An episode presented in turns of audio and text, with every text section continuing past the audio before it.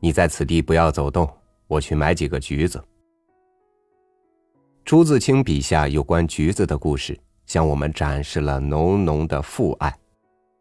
此时正是吃橘子的时节，与您分享芥川龙之介的文章《橘子》。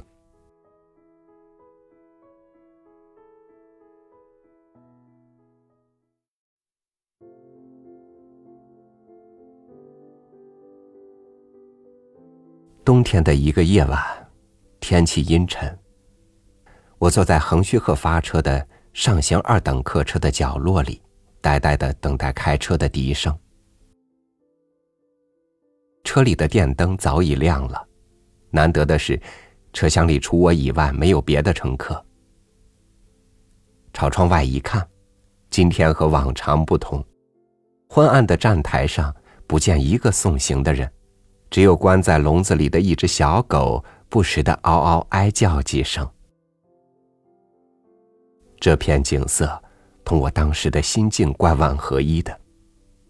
我脑子里有说不出的疲惫和倦怠，就像这沉沉欲雪的天空那么阴郁。我一动不动的，双手揣在大衣兜里，根本打不起精神，把晚报。掏出来看看。不久，发车的笛声响了，我略觉舒展，将头靠在后面的窗框上，漫不经心的期待着眼前的车站慢慢的往后退去。但是车子还未移动，却听见检票口那边传来一阵低齿木屐的吧嗒吧嗒声。霎时，随着列车员的谩骂，我坐的二等车厢的门“咯哒”一声拉开了，一个十三四岁的姑娘慌里慌张的走了进来。同时，火车使劲颠簸了一下，并缓缓的开动了。站台的廊柱一根根的从眼前掠过，送水车。仿佛被遗忘在那里似的。戴红帽子的搬运夫正向车厢里给他小费的什么人致谢，这一切都在往车窗上刮来的煤烟之中，依依不舍的向后倒去。我好容易松了口气，点上烟卷儿，这才无精打采的抬起眼皮，瞥了一眼坐在对面的姑娘的脸。那是个地道的乡下姑娘，没有油性的头发挽成银杏髻，红的刺目的双颊上横着一道道皲裂的痕迹，一条脏脏的淡绿色毛线围巾一直耷拉到放着一个大包袱的膝头上。捧着包袱的满是冻疮的手里，小心翼翼的紧紧攥着一张红色的三等车票。我不喜欢姑娘那张俗气的脸相，那身邋遢的服装也使我不快。更让我生气的是，她竟蠢到连二等车和三等车都分不清楚。因此，点上烟卷儿之后，也是有意要忘掉姑娘这个人，我就把大衣兜里的晚报随便摊在膝盖上。这时，从窗外射到晚报上的光线突然由电灯光代替了。印刷质量不高的几栏签字格外明显的映入眼帘。不用说，火车现在已经驶进横须贺线上很多隧道中的第一个隧道。在灯光映照下，我溜了一眼晚报。上面刊登的竟是人世间一些平凡的事情，苟合问题了，新婚夫妇了，渎职事件了，讣文等等，都解不了闷儿。进入隧道的那一瞬间，我产生了一种错觉，仿佛火车是倒着开似的，同时近乎机械的浏览着一条条索然无味的消息。然而，这期间，我不得不始终意识到，那姑娘正端坐在我面前，脸上的神气俨然是这卑俗的现实的人格化。正在隧道里穿行着的火车，以及这个乡下姑娘，还有这份满是平凡消息的晚报，这不是象征又是什么呢？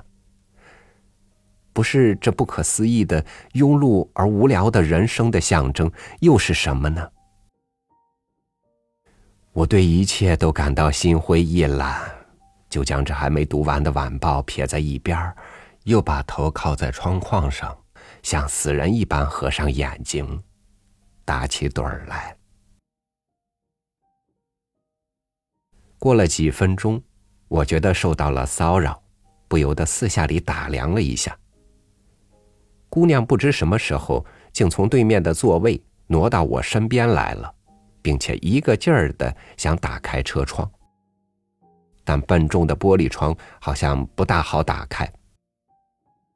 她那皲裂的腮帮子就更红了，一阵阵吸鼻涕的声音随着微微的喘息声，不停的传进我的耳际。这当然足以引起我几分同情。暮色苍茫中，只有两旁山脊上的枯草清晰可辨。此刻直逼到窗前，可见火车就要开到隧道口了。我不明白这姑娘为什么特地要把关着的车窗打开。不，我只能认为她这不过是一时的心血来潮。因此，我依然怀着悻悻的情绪。但愿他永远也打不开，冷眼望着姑娘用那双生着冻疮的手拼命要打开玻璃窗的情景。不久，火车发出凄厉的声响，冲进隧道。与此同时，姑娘想要打开的那扇窗终于咯耶一声落了下来。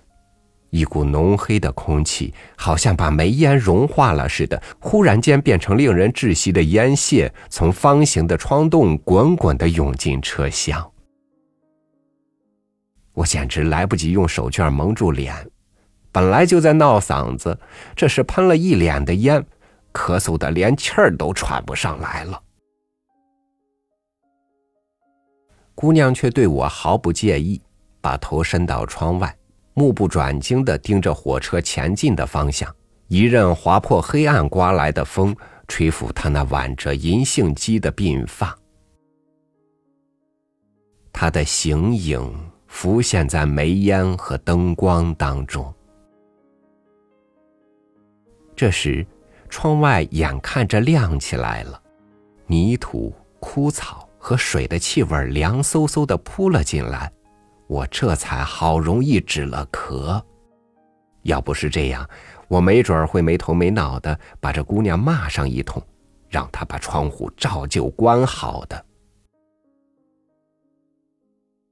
但是，这当儿，火车已经安然钻出隧道，正在经过夹在满是枯草的山岭当中那疲惫的镇郊的道岔。寒碜的茅草屋顶和屋瓦顶鳞次栉比，大概是班道夫在打信号吧。一面颜色暗淡的白旗，孤零零的在薄暮中懒洋洋的摇曳着。火车刚刚驶出隧道，这当儿，我看见了那在寂寥的道岔的栅栏后面。三个红脸蛋儿的男孩子并肩站在一起，他们个个都很矮，仿佛是给阴沉的天空压的。穿的衣服颜色跟镇郊那片景物一样凄惨。他们抬头望着火车经过，一起举起手，扯起小小的喉咙，拼命尖声喊着。听不懂喊的是什么意思。这一瞬间，从窗口探出半截身子的那个姑娘，伸开生着冻疮的手，使劲的左右摆动，给温煦的阳光映照成令人喜爱的金色的五六个橘子，忽然从窗口朝送火车的孩子们头上落下去。我不由得屏住气，顿时恍然大悟。姑娘大概是前去当女佣，把揣在怀里的几个橘子从窗口扔出去，以犒劳特地到道岔来给她送行的弟弟们。苍茫的暮色笼罩着镇郊的道岔。像小鸟般叫着的三个孩子，以及朝他们头上丢下来的橘子，那鲜艳的颜色。这一切一切，转瞬间就从车窗外掠过去了。但是这情景，却深深的铭刻在我的心中，使我几乎透不过气来。我意识到自己由衷的产生了一种莫名其妙的喜悦心情。我昂然仰起头，看向另一个人似的，定睛望着那个姑娘。不知什么时候，姑娘已回到我对面的座位上，淡绿色的毛线围巾仍旧裹着她那满是皲裂的双颊，捧着大包袱的手里。紧紧攥着那张三等车票，直到这时，我才聊以忘却那无法形容的疲劳和倦怠，以及那不可思议的庸碌而无聊的人生。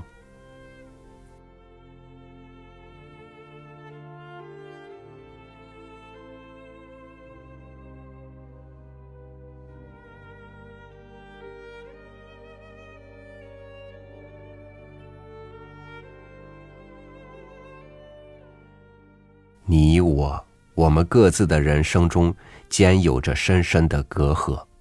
一刹那间，我们是觉察不到彼此的冷暖的。所以，当这个世界越来越被冷漠充斥的时候，我也反问自己：我给这人间带来了多少暖呢？感谢您收听我的分享，我是朝雨，祝您晚安。明天见。